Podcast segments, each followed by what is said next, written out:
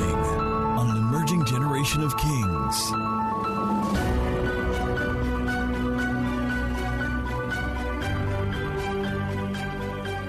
Right, Let's go today. Luke chapter 2, 41 to 50.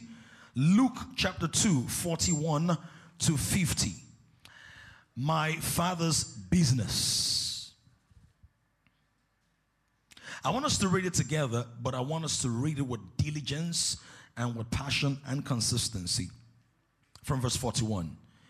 His parents, are you there? Let's read. His parents went to Jerusalem every year at the feast of the Passover, louder. And when he was 12 years old, they went up to Jerusalem according to the custom of the feast. Continue.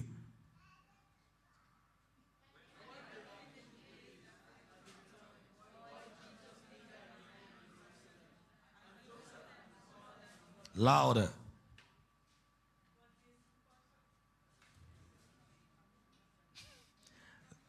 Look into your Bible if the if the screen is low. But supposing him to have been in the company, they went a day's journey and sought him among their relatives and acquaintances. So when they did not find him, they returned to Jerusalem seeking him. Now, so it was after three days, they found him in the temple, sitting in the midst of the teachers, both listening to them and asking them questions. And all who heard him were astonished at his understanding and answers. So when they saw him, they were amazed. Continue.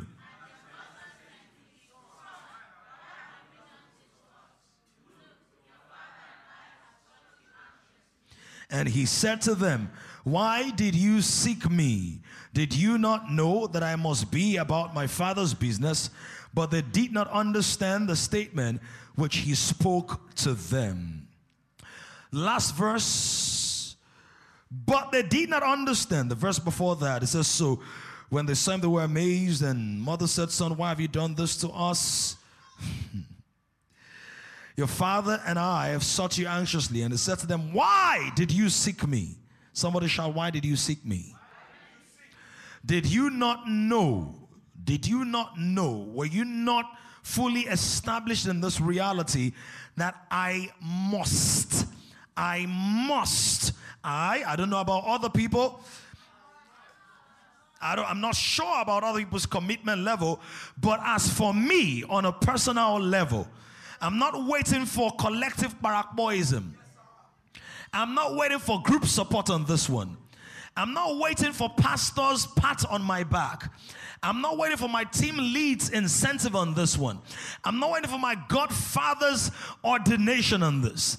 As for me, even though I'm just 12, even though um, maybe just I'm around, around the bar mitzvah, I'll explain that later.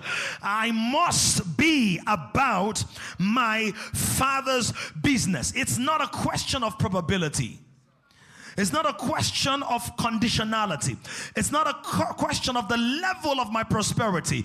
This is a must. Please get out of your seat and stop looking morose and look for three to five people. Tell them, I don't know about you, but as for me, I must be about my father's business. Some of you are even too lazy to stand, too lazy to walk, too lazy to move around. I don't know about you, Mr. Fijabi or Ologmodori Jamu or Arikan Chabata, but I must be about my father's business. I must be. It's a personal decision. Like Daniel proposed in his heart Stop waiting for corporate endorsement to show personal commitment. Stop waiting for conditions to line up. Jesus did not make it conditional. If I get this money, I will serve God. If I blow, I will give to God. If things work out, I will preach the gospel. If three things happen, three camels walk into my room, I will start giving my percentage. No, that is what a child does, or an ignorant person, or pardon me, excuse me, a bastard does. Shout it louder. Shout it louder. A true son does not wait for his father to incentivize his commitment. You don't need to monetize your identity with God. Jesus said, I must be, whether they know me or not. I'm not waiting till I become popular. He was 12, he had not shown himself to the public. Beware of those who are around your business or ministry or concerns for stage or platform of visibility. They are not serving your vision, they are serving themselves. Beware of the person who becomes sober and morose when you correct them. And their attitude changes, not from remorse, but from, oh, you should treat me better. He didn't wait for the Pharisees. He, he had no disciples. Stop waiting to have more followers before you share the gospel on your social media. Oh, come on, somebody. Oh, can I talk right now? He was 12, but a 12 year old already knew what his father was. May you not become 35 or 40 or 55 before you understand what your assignment is, what your calling is, what your mandate is upon your life. Beat your chest and call your name. Damilola You must be about your father's business. Whether you have money or not, whether the terms are favorable or not, whether you're recognized or not, whether people are endorsing you or not, whether things are smooth or or not, I must be about my father's business. It's an aberration to be more passionate about any other thing in this world than the business of the father. But here is one of the things, just listen to this. Jesus said to them, Why would you need to search for me? Didn't you know that it was necessary for me to be here? Watch this. In my father's house, read the last three letters. What's that? Consumed with Him, obsessed with Him, whether it's cold or not whether the rain falls or not. You know, some of you, let, let, me just say something. Some of you like, God, take me to the nations. God, you if you take me to Canada, I will use you. That's not true. Rather, you you will use me. Actually, what I mean is I will use you. Because even Lagos, Nigeria is just a little cold in the morning and you don't show up for service. How will you step out in 18 minus 18 degrees ice in Canada? This is the reason God says, do not be mocked. Rather, do not be deceived. God cannot be mocked. If you don't serve me in the rain, you can't serve me in the snow.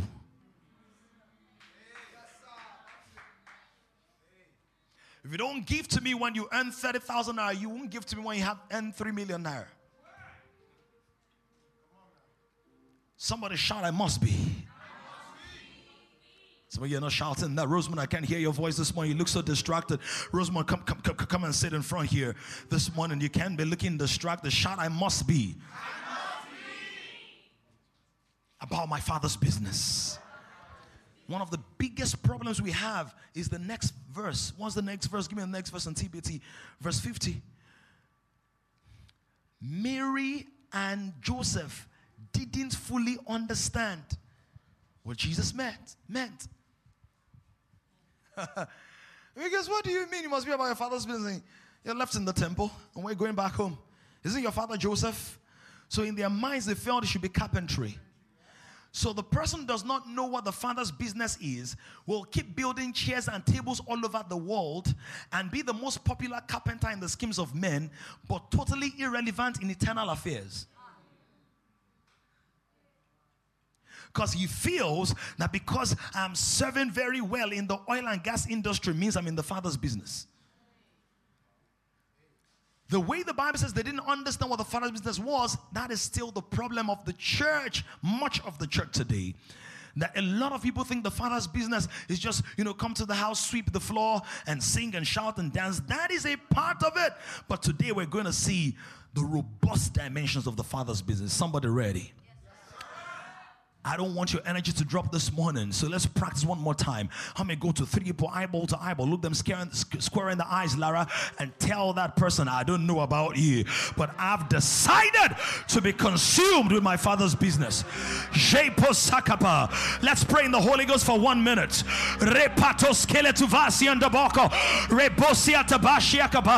Pray in other tongues for one minute. Pray intensely. Pray with fire. Pray yourself out of lethargy lethargy. Pray yourself out of lukewarmness. Pray yourself out of distraction. Pray yourself out of excuses right now.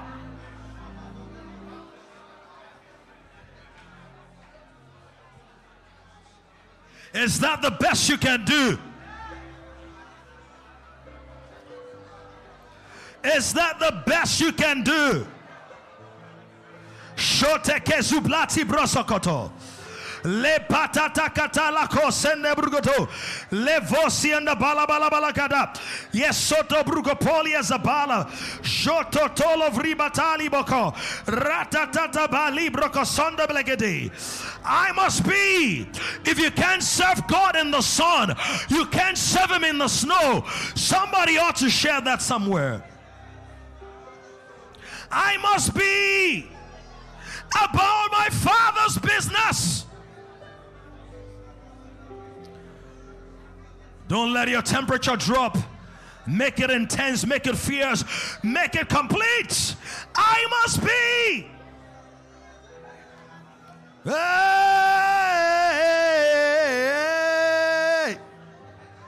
Zola la la bate sondo dosiakas. Raise the temperature. Raise the temperature. Zopele tataya. There are rooms in the spirit, but are there men who can take up those rooms? There are platforms in this world, but are there men that God can say, This one I can count on him? He said, The harvest is plentiful, plenteous. The laborers, that's where the problem is.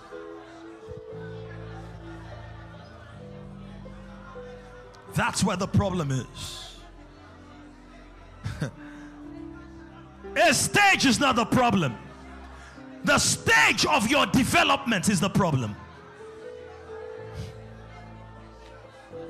A microphone is not the problem, is what will you say when you have it? Jesus was 12. 12. No incentive, no social media, no known mentor, but he said, I must be. Some people are 33. We are still teaching you. We are still begging you. We are still encouraging you. Somebody recalibrate your spirit and your mind. You're still allowing your emotions rule you and govern you. You're still crying from overwhelm. Can you pray yourself out of immaturity and stop saying it's my temperament? The Holy Ghost is stronger than your temperament. I must be. I refuse to raise an irresponsible people. I refuse it. I refuse it. I refuse in the day of judgment at the throne of Christ to bring lily liver, jelly jot, spineless people. No, I'm bringing strong, vibrant, robust, devoted, loyal, faithful, consistent, commitment, intense, sacrificial, honorable, dignified, strong, stable people as jewels of the crown of the Christ. I'm not raising wimps who can't even say an amen or shout or jump or pray. Pray a little deeper in the spirit. Must be. Must be. I must be. I don't care what the economy is. I don't care what my struggles are. I don't care what the cares are, the doubts are, the patterns of my pastor. I must be.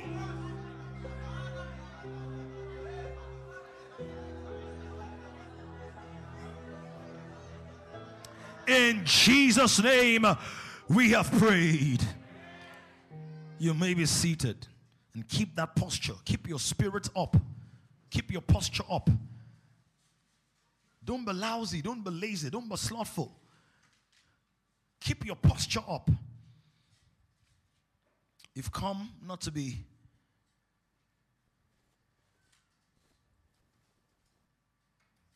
pampered, but to be instructed. Colossians 1, Jesus says this. He says, I must be about my Father's business.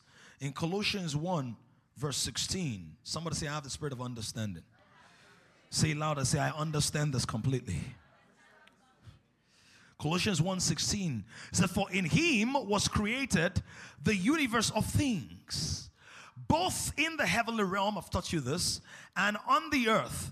All that is seen and all that is unseen, every seat of power, everything was created by him Now, if you look at a simpler one, it says realm of government, principality, and authority. It all exists through him and for his purpose. So another one says all things were created by him and for him. Somebody say by him, then say for him. Say by him and for him. Now, your phone was created by Steve Jobs. If you use an iPhone, right? Was created by Steve Jobs and his team. But now you can use it anyhow you choose. Isn't that true? Yep. You can use it to slap somebody, right? You can use it to pack beans. You can use it to eat, use it to eat rice. Can't you? You can. Like if you decide that that's what you're going to use it for. But is that the purpose of that thing?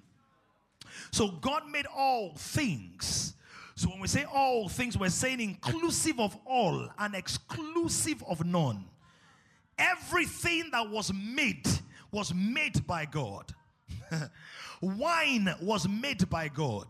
Water was made by God. Fish of the sea, thank you, were made by God. Lions were made by God. Snails were made by God. Uh, books were made by God. Cars made by God. Everything. Now, why am I including cars and books? Because we know God did not create vehicles in the beginning, right? But don't forget what the Bible says. It's visible and what? So he made cars in the beginning, but they were in the invisible realm. Understand it. So, visibility or invisibility is not always a function of the inherent attribute of that thing. Sometimes a function of the timeline of history. Oh my God. Somebody needs to get that. Now, when we say something is invisible, it does not mean something that can never be seen. But in a certain dispensation of time, something can be called invisible not because it does not exist, but because it's currently in a form that normal eyes cannot capture. Oh, can I talk right now?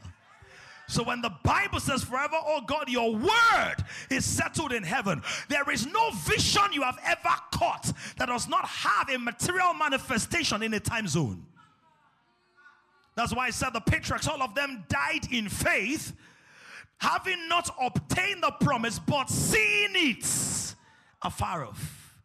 Abraham was looking for a city whose, watch this two dimensions, architect and builder is God. Because when God wants to create anything, he's first of all architect.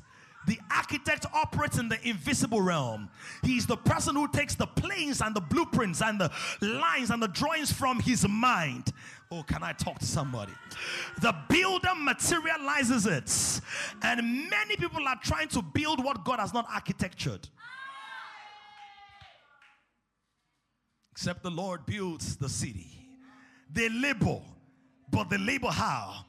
In vain except the Lord watches over a city.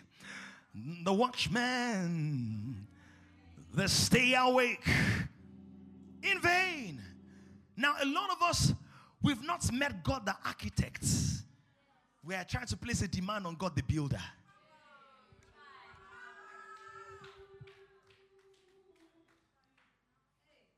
God the architect is a precise God, line upon line precept upon precept, gradients, T square, alignment.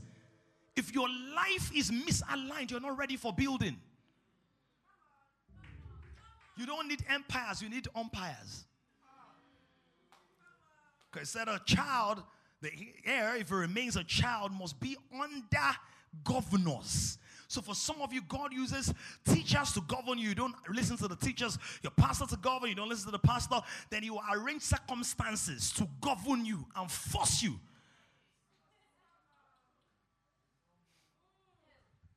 Because he believes that the problem is you talk too much.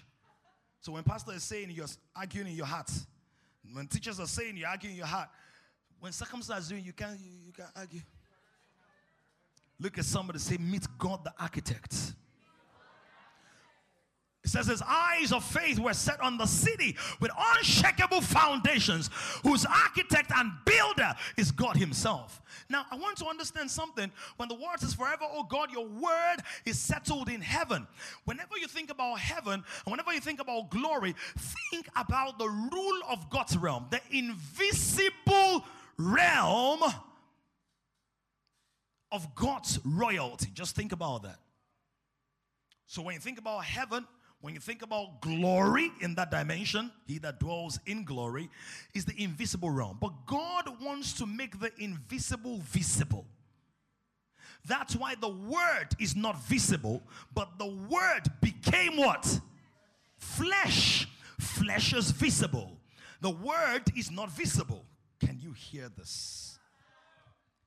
This is the reason a believer cannot accomplish much without the word. You can't. That's the architectural blueprints, it's the framework. it's the framework.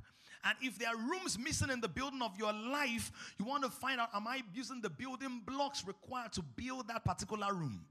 So, for example, if you always enjoy healing but no financial prosperity, it means you're not placing the building blocks for financial prosperity in what you are building. Some of you have rooms with a big kitchen but no toilet. Oh, can I talk right now? Oh, can I can I speak this morning? Whether you say yes or not, I'm speaking.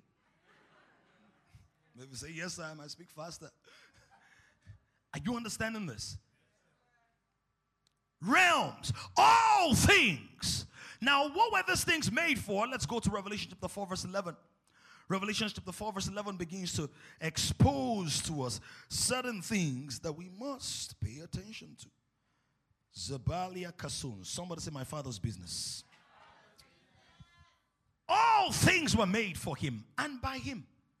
You are worthy, O Lord. All you're worthy, our Lord and God, to do what? For you created all things, and by your plan they were created and do you remember I talked about architecture? What does the architect do? Draws what? Plans. Now, can I ask you a question? If you see a building rising out of your neighborhood or you know the next door, the next compound in your house, just see the building coming up so fast. Was it the day the building was built that the plan was drawn? Do you think the plan could have been drawn months earlier? Do you think years earlier? Do you think decades earlier? There was one church, there is one church, a big, big church around Ojota area, uh, Ketu area. And that church, they built it for over many decades. I think about over 20 years or something like that. Didn't mention their name. Right? But they built it. Huge. The plan was set Oh, I want to talk to somebody right now. The Bible says that God, before time began, already planned the entirety of your life. So, for somebody who's wondering when will it be done, don't focus on that. Keep your eyes on the plan and the architect and the builder. I just want somebody to understand no matter what's going topsy turvy in your life right now, what's going out of turn, what's going out of what you planned, let me announce you if you remain solid in Christ, things may go out of what you planned, but nothing is going to fall short out of what God plans because even when your plan fails, ah, your faith in Him is going to ensure that even when the potter, or rather the clay, is mad in the hands of the potter, He can form it into something so beautiful. I don't know who I'm talking to, but you had a tough week, a challenging week, a difficult week, a manipulative week, a tense week, but I prophesy unto you, you are still on track. The plan is still real. The plan is still authentic. The plan is still going to come to pass. If you don't believe it, say nothing. Do nothing and go nowhere. If it's you I'm talking to, look for your neighbor. Say the plan is still valid.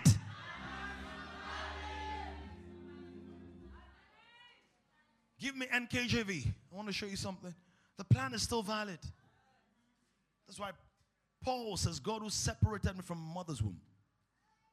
They said, you are worthy, O Lord, to receive glory, and honor, and power, for you created all things, and by your will they exist and were created. Give me KJV. I'm looking for, there's a particular version that says all things were made for your pleasure. KJV, right? Yes. Thou art worthy, O Lord, to receive glory and honor and power, for thou hast created how many things? All things and for your pleasure. They were created. Oh my God. Ooh, lama sakaba.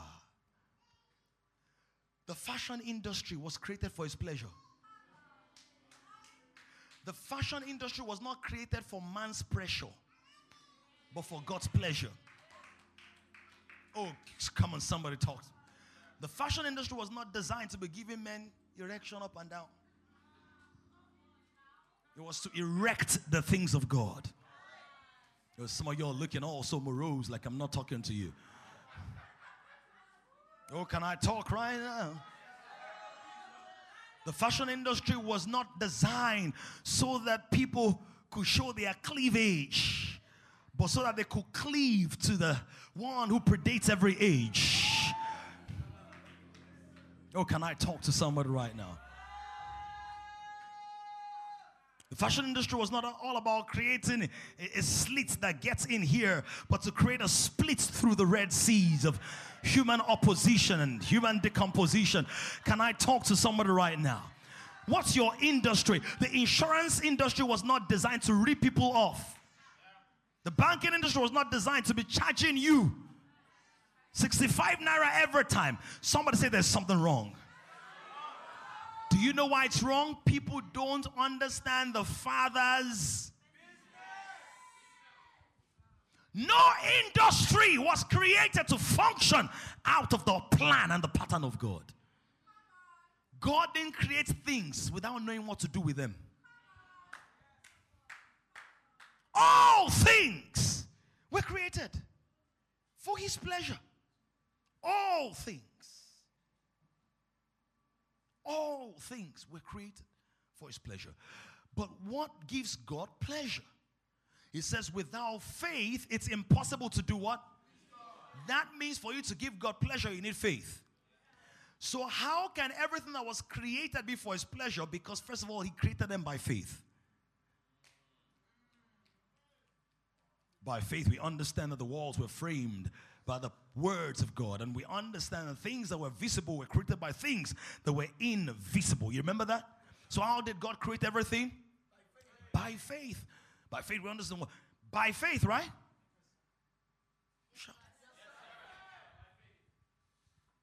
Faith is an instrumentality not to acquire things, but to function like God. That's why Jesus didn't say have the faith from God. He said have the faith of God. Oh, come on, people. Think faith is name it, claim it. No. Faith is be it, believe it, live like it. Any faith that tries to acquire before it tries to become is manipulative faith. So the proof of faith is not acquisition, it's transformation.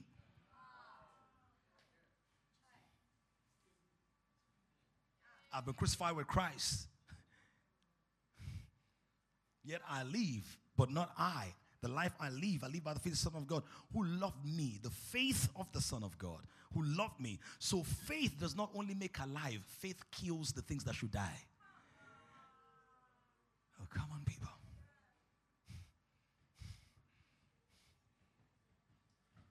How do I know? By faith, Abel offered a more excellent so, why do people think that faith is only for receiving rewards? Faith is also seen in the sacrifices you make, not just the successes you achieve. Oh, can I talk right now?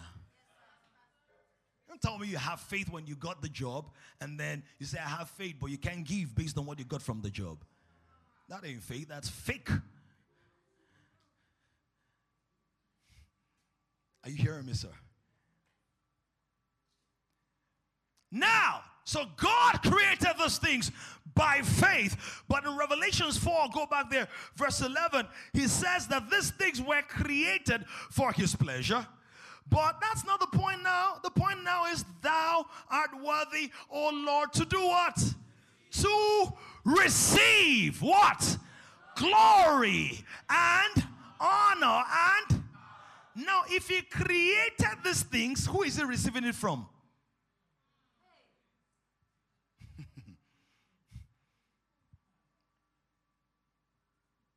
You all so quiet? You're thinking, who's receiving it from? From who? He wants to receive from himself. Uh-uh. From who? From man. Because it is the glory of God to conceal a matter. It is the glory of kings to search it out. So God creates in, in the invisible realm and hides those things.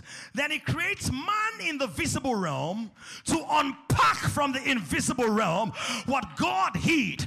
Because man was created to be a king, but the glory of a king is to search out what is hidden. So you are built in your industry, in your space, to be a revealer of hidden things.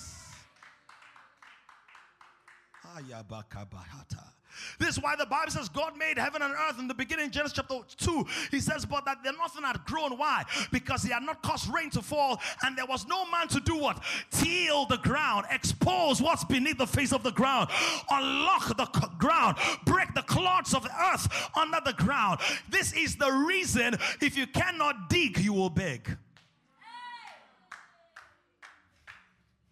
God wired your glory into work. This light bulb can never shine except it's transmitting energy. Oh my God. Are you getting it? So you see, ah, this light is good. Touch it. You see how hot it is. It's consuming energy in itself. Oh, is somebody here this morning? It's the honor. So let's see this one calls it honor. Revelation calls it glory. So, how do we give God glory? By buying into the mind of God. God was your original intention for my life and for my industry and for my workspace. You take that invisible revelation and you dig the visible dimension of that space in which you're operating.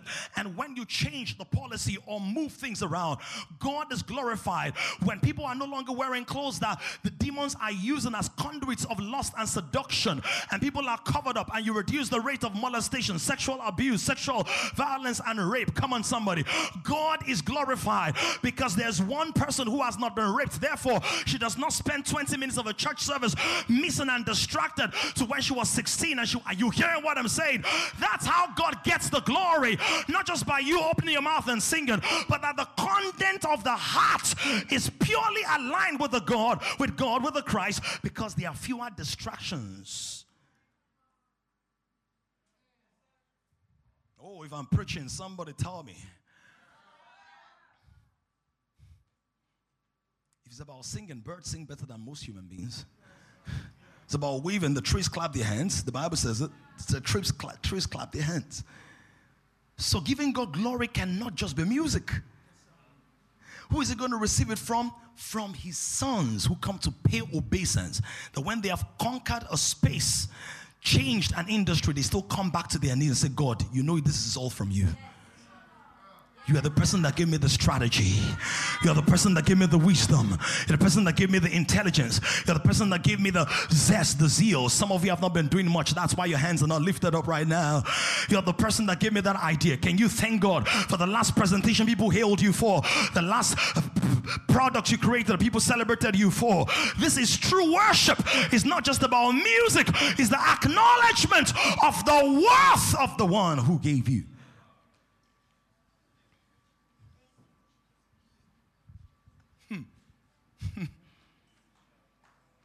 Now, once we understand this, then we begin to ask ourselves this is the reason you enter into a place by faith.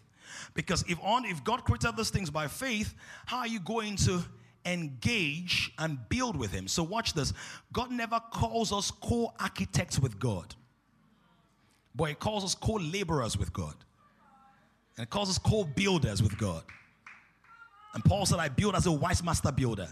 You are not to dilutes the plan with your own ideas.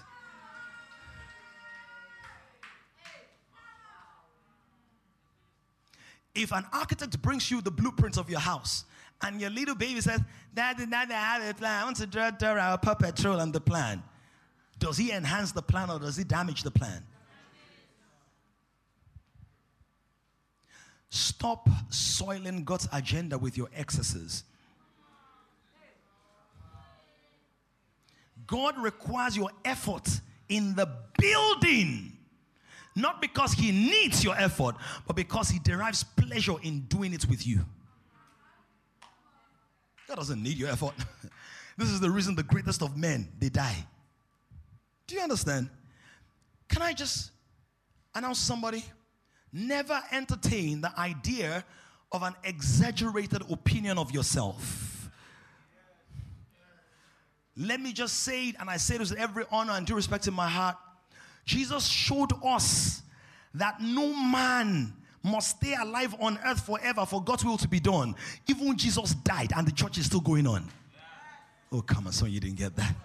Oh, come on, somebody, somebody didn't get that. Jesus laid down his life to let you know that the absence of any man does not stop God's agenda for the earth.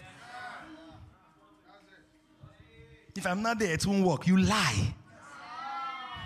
And the truth is not in you. Oh, we want you here. We want you here because God is pleased with having you.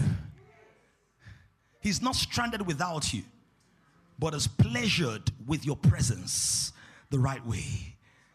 If your presence is by faith, he derives pleasure. But your absence does not stop his agenda.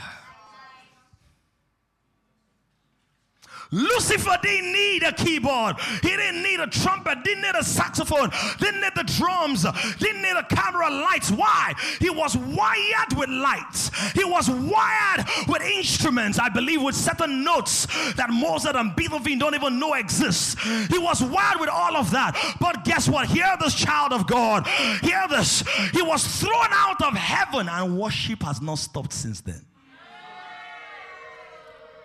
Um, make it louder. Make, make it, make, make, make it louder. Make it, make it loud. Oh, some of you are still sitting down there. I said Lucifer fell, but worship is still going on. It's still going on. It's still going on. It's still going on. So God will do what He has decided to do, whether you align or not. Judas sold out, but the resurrection plan was not damaged.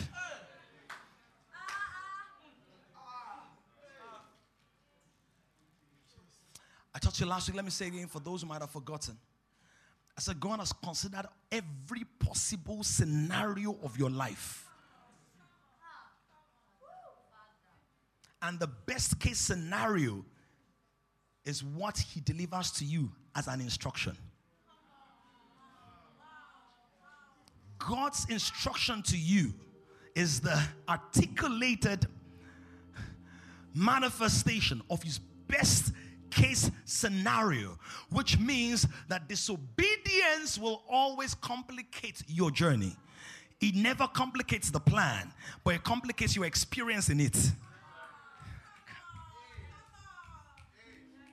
So when the foreman gets the, arch- the, the architectural blueprint, gets there, and guess what? It says, lay the blocks like this. But there's one Solomon Wise who believes that no, this block should not be like this. It should be like that. Like a deal, like a that. And places it there, and the whole thing comes crashing down and lands on a stove. Has the plan changed? Shout it louder. Has the plan changed? Is he in pain? The guy's in pain because he did not follow the instructions based on the plan. Somebody raise your right hand. Say, Lord, I'm aligned with the Father's business. Some of you are not saying it with confidence and boldness. Say, Lord, I align myself with the Father's business. I align my heart with the Father's business. I align my life with the Father's business. I align my all with the Father's business. Clap your hands and give Him praise. Don't clap like you're lazy or lousy. You may be seated. Now, once I understand that all things were made for him and by him, then it becomes clear that I don't have to be a pastor to be a full time minister.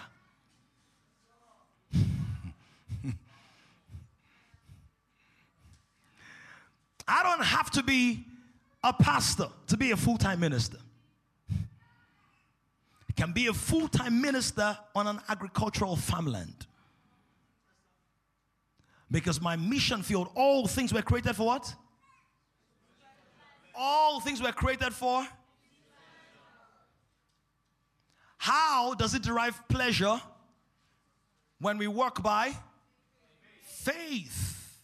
How is faith demonstrated? Through works. Created for good works. So, what I need to find out is this walk God has called me to, what does it look like? And how can what I'm doing, what He has sent me to do, be manifested to align with it? So, what's the business of the Father? Because the Bible says Mary and Joseph, they couldn't understand it. Damn are you writing? They didn't understand it. Many of the church, many people in the church still don't understand it. They think if you are using tambourine and shekere, you are doing the work of God. They think if you are preaching, praying on stage, you're doing the work of God. They think that if you're playing the keyboard, you're doing the work of God. Now, those could be parts of the work of God. But the work of God is not. See, God is not just God of the church, He's God of the whole earth.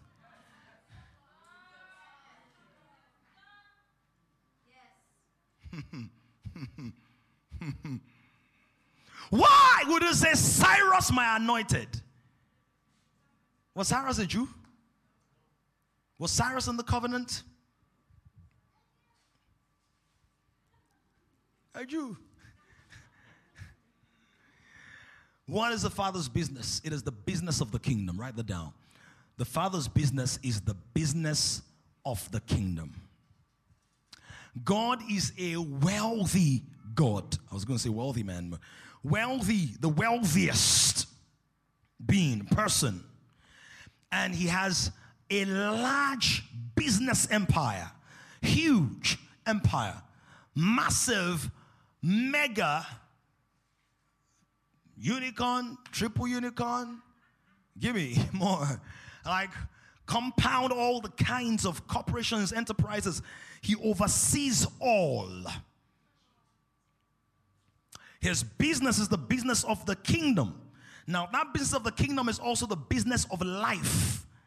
So, that kingdom is a business of life. So, the business of God is the business of the kingdom. Somebody say, the business of God is the business of the kingdom. I want to show you a couple of things real quick so that you will get it better. Is somebody getting fresh perspective?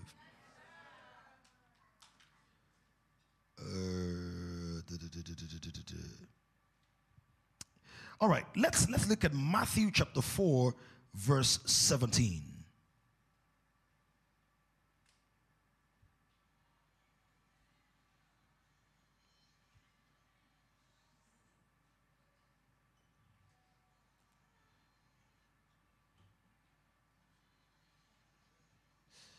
Matthew 4 17. Can you read it?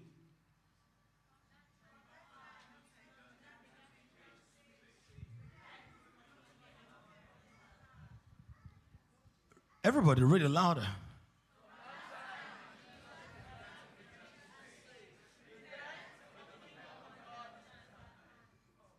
Now, that at hand does not mean it's coming. It's saying it's at hand. It's going To come. It's an old English expression. When you say Lord Chamberlain with Lady Chamberlain, Chamberlain at hand. That at hand is literally like this. Are you getting it? This is what at hand means. It's not a Bible word. Do you get? You know, it's amazing how a lot of people have turned Bible words to spiritual words or Christian words. They are words. Do you let, let me explain. So people say the Greek word of this is, you know, like pragmatia, Greek word. Now, what pragmatia did it come to, into being after Jesus was born? Tell me. Way before. The language existed way before. So don't color Bible words with religious thinking. Find out what the language actually means. So when it says repent, the kingdom of heaven is at hand.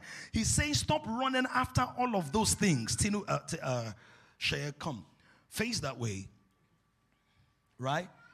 He's busying himself with life. He's trying to look for things, look for jobs, look for uh, marriage, look for friends. Look at that. But look at what it says. He said, repent. To repent means to look up, turn away and look up, like penthouse.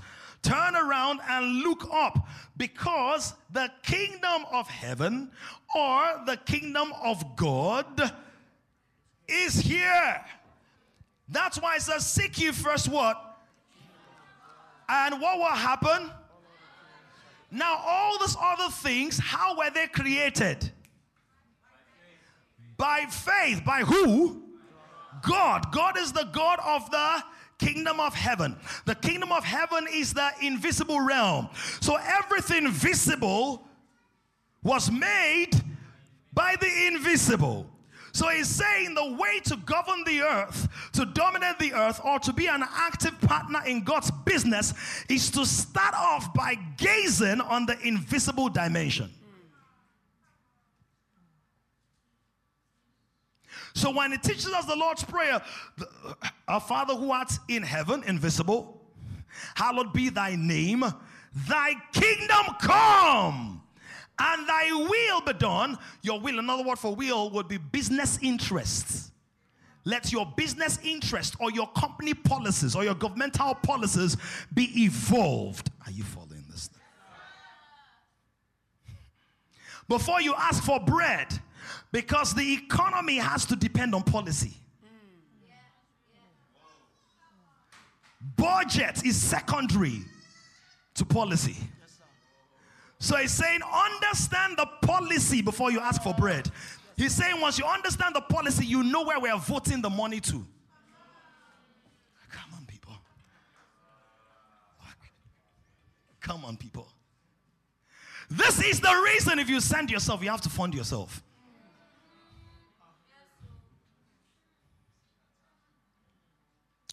Are you following this?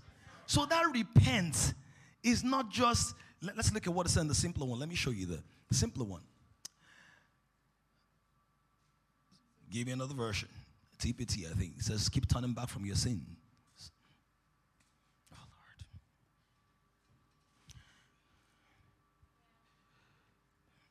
Can you read it? Who has? I need, at this point, I need a, a microphone somewhere.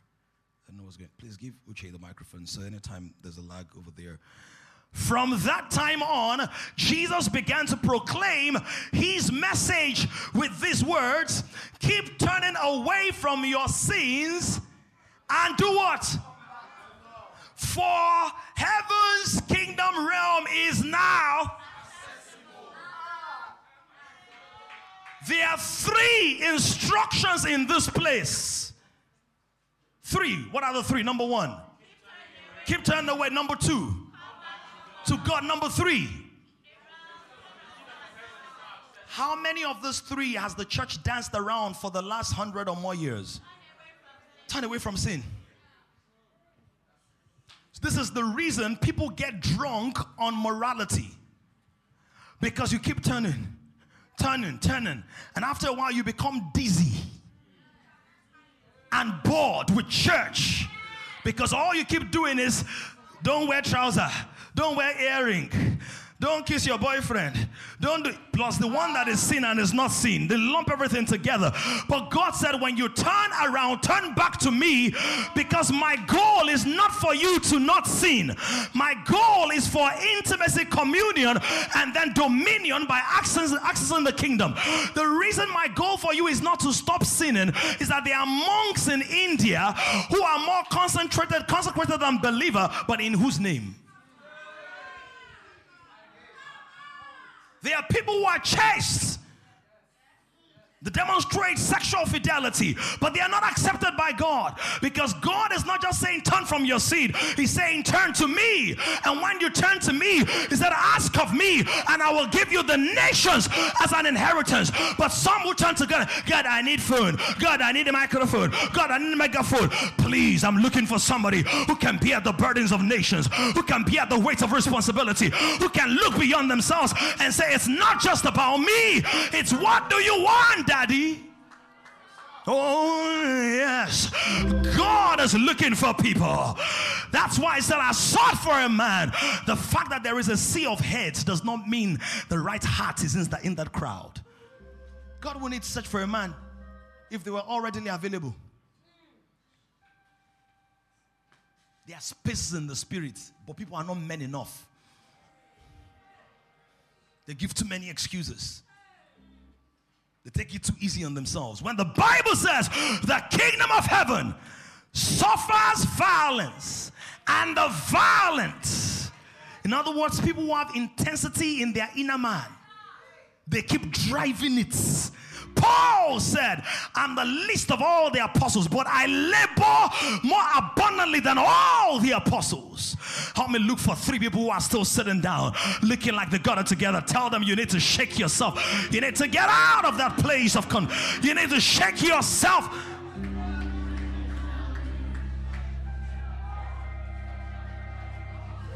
please, please, please move away from that person who's still slapping, shake yourself. That's not what we're looking for this morning.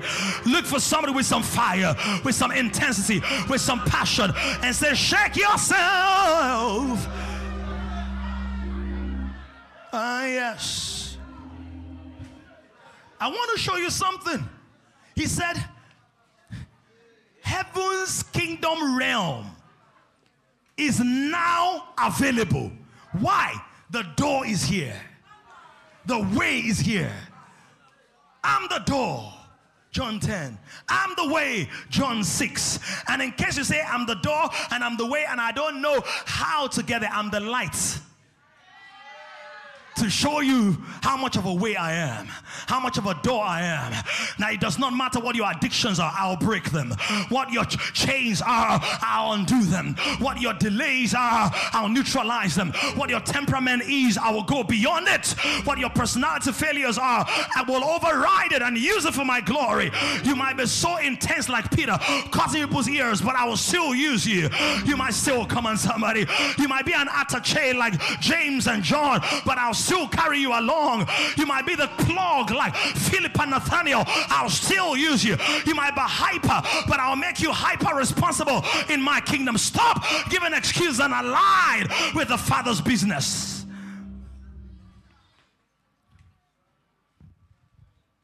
The church has stayed there. Keep turning back from your sins. Eh? Your sins. And when you focus on one thing, that thing multiplies. So, ministries where sin is the message or the centrality of the message, people still sin and they always cover it. They either cover it with lies or cover it with pseudo grace. Because man was not created just to be rescued from sin. Was created for communion with God and dominion for God. Let me show you Jesus' message, because some people think Jesus' message is the cross and sanctification and all of that. Let's go to Mark chapter 1. We got to round off in this message, this service. Somebody shout the Father's business. Mark chapter 1, verse 38. Verse 38. Mark chapter 1, verse 38. Help me. Once Let us go. But he said to them, Let us go into the next towns, that I may preach there also, because for this purpose I have come forth. That I must preach there also. For this purpose did I come forth. Can you go to Luke chapter 4, verse 43? He said, I must preach there also. Right? Mark 1 38. Now, if you go to Luke 4 43, what does it say? But he said to them, Mm-hmm. I must preach the kingdom of God to other cities. What was his message? Kingdom of No, no, you gotta shout it louder. What was his message? Everybody needs to shout this, except you are not happy about the kingdom. If you believe that you're a citizen of that kingdom, shout this louder. What's the next line? Because. What was the purpose of Jesus? Did he preach himself?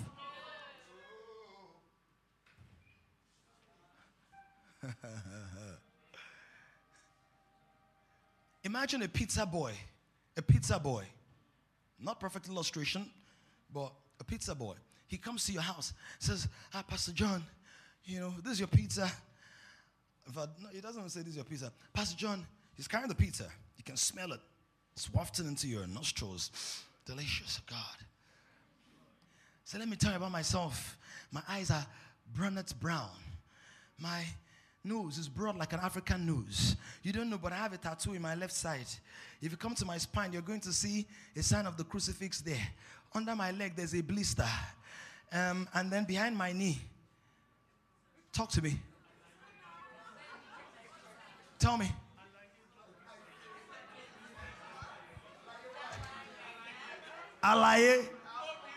Dẹ̀ ń ṣàlàyé.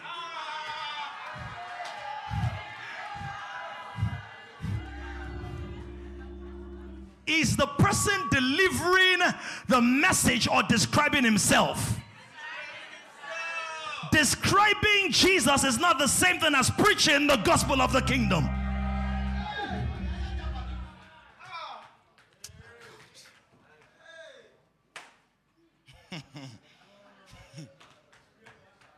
for this purpose. He said it. Now, somebody's going to be like, but First John said, for this purpose, Son of Man was made manifest that might destroy the works of the devil. That is one of the assignments. But when Jesus speaks about himself in John 20, I showed you some weeks ago, he said, For this purpose was I born as a king. And then what's my message? My message is to preach the kingdom of God. Sanctification is part of the process, the entry point. Righteousness, part of the entry point. But if you stay in sanctification and all of that are elementary things, you're in nursery school. You're in primary one. And it's good to be in nursery school and primary one. Why? Because you don't have responsibilities. Yes. Yes. Your milk is served. Your wafers are served. Lunchtime is nice. You, you don't paint, you sc- scribble and scratch your notes. Everything is everywhere. But you don't want to hear university instructions because then the iterations, the computations, the permutations, the combinations can give you headache, like even the rhymes are giving somebody headache right now because you're beginning to wonder how do I figure out the fulcrum and the pivot and the Schrodinger's equation and the Pythagoras theorem and Darwin's law and whatever. Do you understand? So the writer of Hebrews says, leave elementary things and let's do business. Because as long as you're in primary school, you can never be your father's business partner.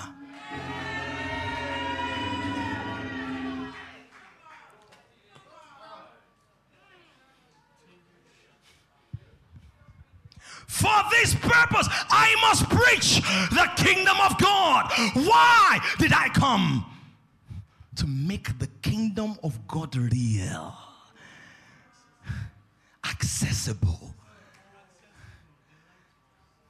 And everything you are looking for is at best a subset and a, at worst the consequence of that kingdom. So, why are you chasing the effect when I want to partner with you to be a part of the cause?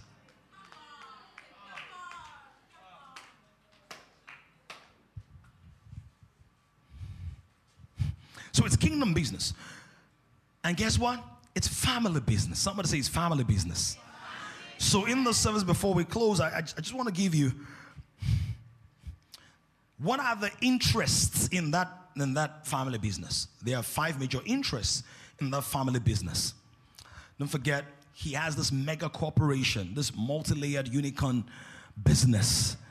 brought out of nothing gazillions of dollars in compounded wealth you to use money, but it's far more than money. Why? Because there are things in the invisible realm that will not be visible in this age. How do I know? 200 years ago, I guess maybe 300 years ago, you couldn't pick up certain particles. Why? There was no microscope created. The particles were there, but the instrumentality to capture and interpret the images were not there. Are you following this now? So, similarly, there are certain things that will not be seen that are already existent in this age. Because the spiritual technology required for the church to come into that fullness has not been matured or developed or tweaked.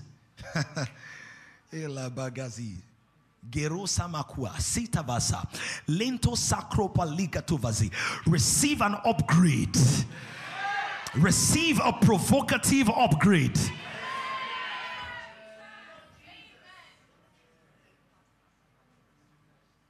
This is the reason after Jesus sorted out death, grave, I will be, your, I'll be your graves, I will be your death. Uh, no graves, I will be your plagues, and all of that. Sorted all of that, came out of that. He now started teaching about the kingdom. What was saying is now that the sin issue has been dealt with, can we now talk about the real business? Somebody write this down. I have no business with sin, I have business with God.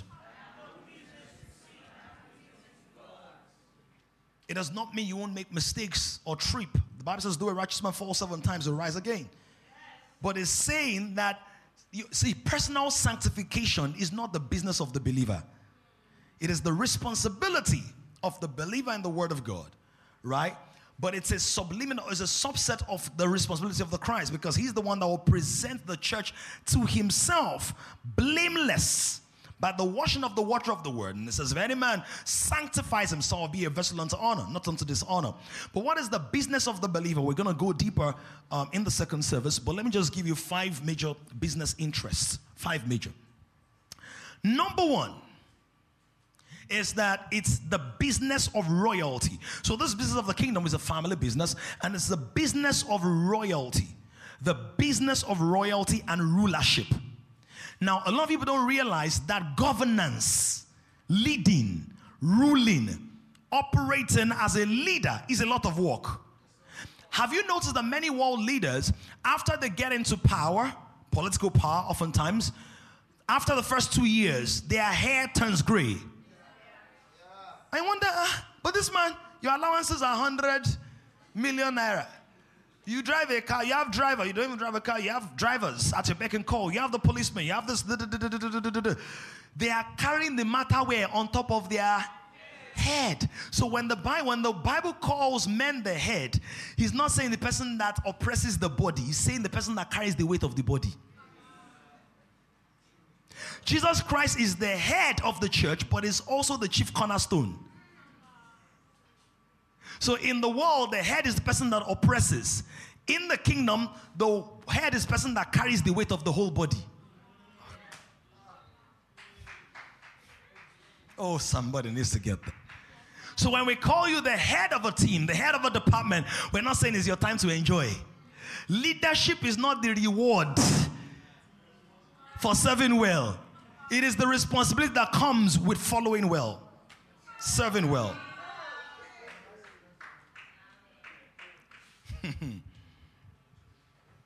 Are you following this? So the business is the business of royalty and rulership. How do I know that? Romans 5 verse 17 tells us that because we have received the gift of righteousness, the nature of the Father, the identity of our pater, our paternity is from him, paternity from eternity. It says we will reign in the realms of life. Not reigning means that we will reign in. We're reigning R E I G N, but it's also that we reign R E I N. We pull the reins. It's like governing a horse. Have you ridden, ridden a horse before? Anybody ridden a horse or, or a bull? Maybe even the toy bulls. You know, those toy bulls are those events. Is it very easy? Your industry is like a raging bull. God wants you to reign there. It's walk. If you ride a horse, have you ridden a horse before? It feels all fun, galloping, no. The next day, your thighs are hurting. Anybody notice that? Rulership is responsibility. Management is from a root word Manageri, which means to rein a horse, to rule a horse. Because the world is in rebellion and wildly against God, you are God's horse trainer to tame your industry. They're running wild. You are the person says you must stop, and it's a lot of work. You can't train them if you're always coming late.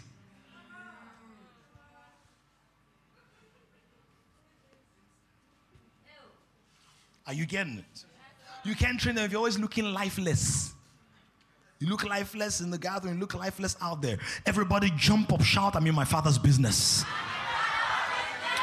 I love the energy, but raise it higher. Shout online, I'm in my father's business.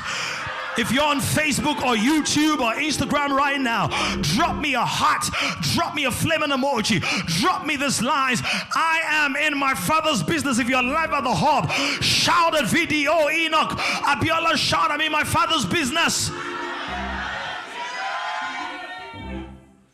For if by one man's offense death reigned through the one, much more those who receive abundance of grace and of the gift of righteousness will reign in life. People think that reigning means I'll just sit down, nothing will be happening. No. Reigning means that like if you're like me, you get over 300 messages every day. Have a personal touch. That's what reading is. And when you don't reply one for two or three days, you have to manage the emotions of those that may not understand. Some people will understand, some people will not understand and say you're proud. That's what reading means. Being misunderstood when you're doing your best. That's what reading is. When you're serving people or you give them anonymous gifts and they never know it's you and they're still disrespectful to you. That's what reading is. When you're carrying the burdens and the weight and prayer, but they still talk about you. That's what reading. Are you understanding what that is? You're still standing there when you sleep by 2 a.m or 2.30 and you still have to wake up by 5.30 or 6 and you preach two services and download two new songs from the realm of the spirit and still see people for one or two hours after the service. That is what reading is. Look for three will tell them you've been misunderstanding some things like Joseph and Mary. You've been misunderstanding the father's business.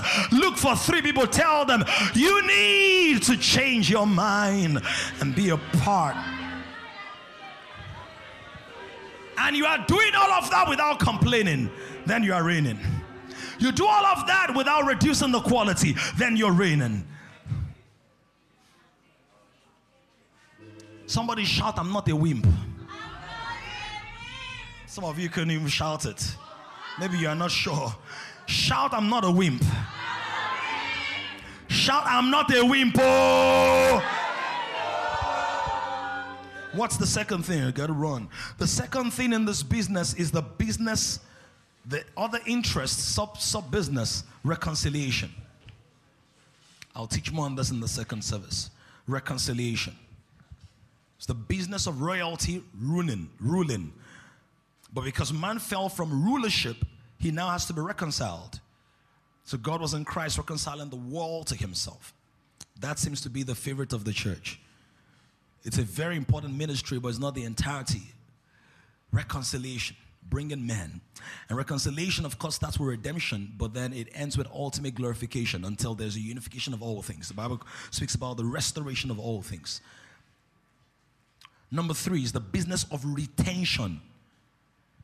And now, I don't know if I have time to read that to you in this service, because we're starting second service by 10:30. So Retention. Number four, so retention is everything God has committed to you, nothing must be missing.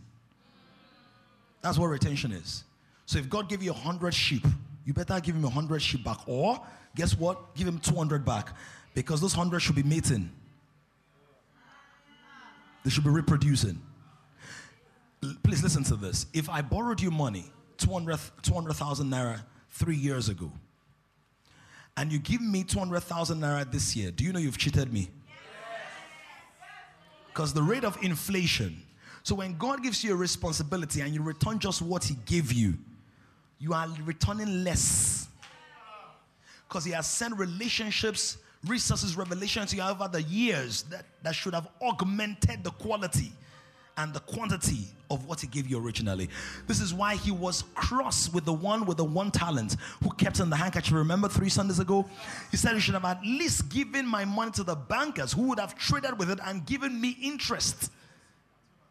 God is interested in interest.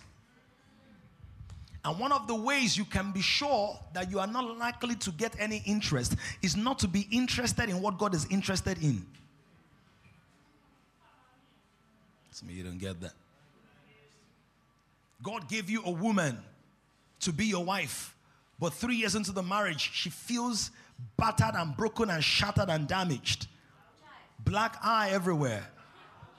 Or maybe you didn't get married. Somebody, God's daughter came into your life, you're in a relationship, and six months into it, you have damaged her womb.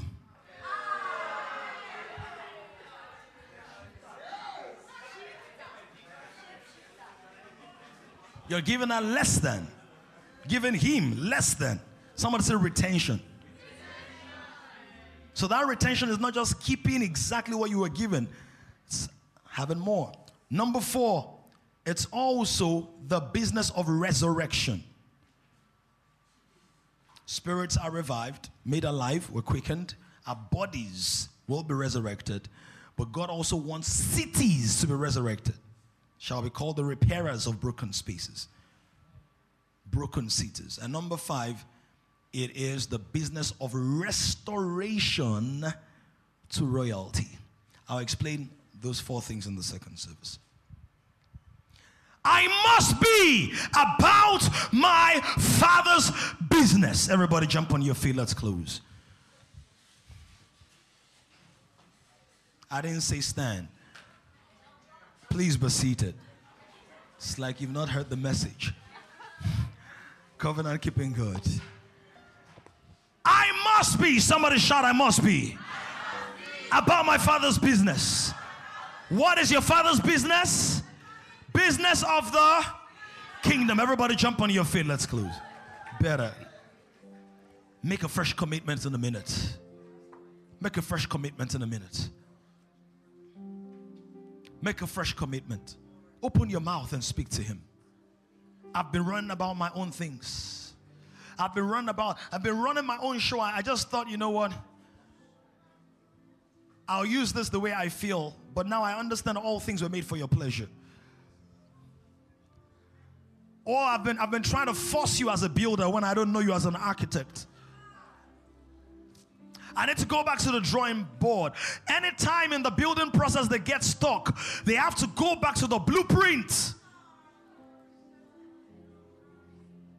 Says when you get a crossroads, go and find out what is that good way. Ask. So I will guide you with my eye. I will lead you in the way you should go. Psalm 32, verse 8. I will lead you. A believer has no business being stuck for longer than a very, very short time. Get unstuck this morning. Let your heart rise to Him. Let your heart rise to Him. Let your heart rise to Him. Let your heart rise. Let it be a heart cry to be laying this morning. Let it be a heart cry. Baleko savuda lima takazida. Lesuza batia suvratas. Jatos panda gatevrozaga. La suvrete kesa. I wish somebody. Jesus was 12 years old said, I must be about. He said, Don't you get it? Are you not getting it? He was surprised. He said, Why do you think I'm here?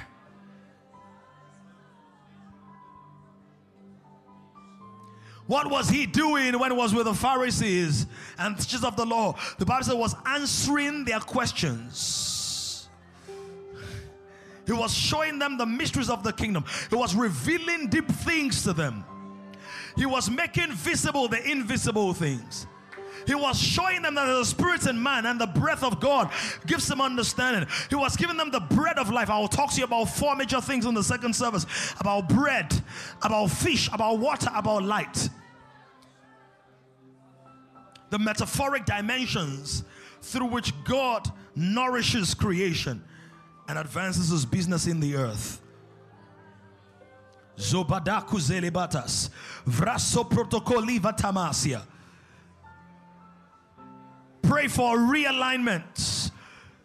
And you know something? Every time you are not aligned with the kingdom, you either waste time, waste money, waste energy, waste resources, or waste yourself. Every time. Why? Because your life is only optimized in sync with that kingdom. So you notice anytime you're in that place, things start working. You feel lighter, you feel better, you sleep better.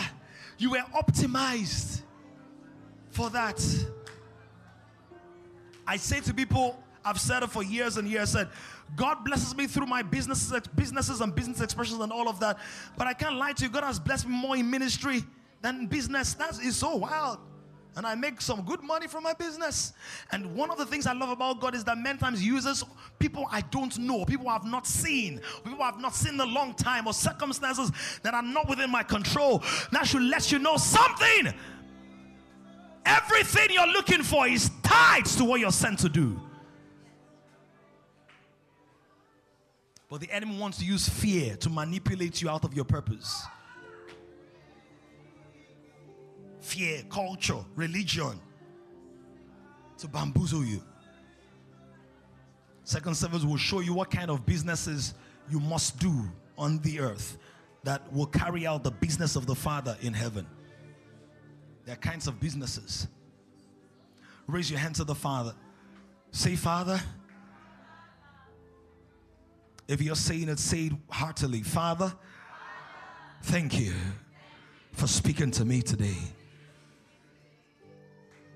See, Father, I know that sometimes I get distracted, I get weary, I get discouraged, but I turn to you today with every excuse I've ever had, every burden I've ever carried every weight I've ever held onto, and I lay them down.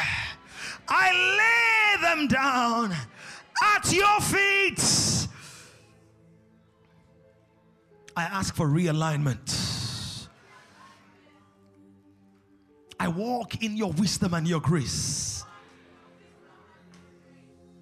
to burn with hotter fire, to run with greater speed to love with deeper passion, to advance the cause of your kingdom, and to be a partner with you in your business. Thank you, Father. Thank you, Father. Thank you, Father. Thank you, Father. In Jesus' name we have prayed before we clap, before we celebrate, if you're here today and you have not received the life of Jesus, all eyes closed in the privacy of this moment, can you place your hand on your heart? I want to tell you something. Any life that is not used God's way will be a wasted life. It does not matter how profitable our life seems outside of the will of God. Every profit outside the will of God is actually a loss. And the bigger the profit is, the bigger the loss because it means, as they will say, money misroute, or would you know, which means that the money was not used for what God intended. Don't forget, all things were made by Him and for Him. All things were made for His pleasure. So every time something comes in my life, I must ask God, what will give you pleasure here? And at the heart of that thing must be faith because anything done without faith does not bring Him pleasure. If you're here, you haven't received the life of Jesus. I want to place your hand on your heart or your head, wherever you are. I see that hand, brother. Close your eyes, everybody. I see that hand. I see that hand. If there is somebody on, on the team, you can see this hand there. You need to take note of this face so we can walk up to you.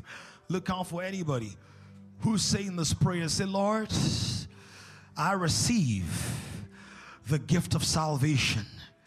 I acknowledge that in my humanity I am fallen in my humanity I failed, but I look unto Jesus, the author, the finisher of my faith.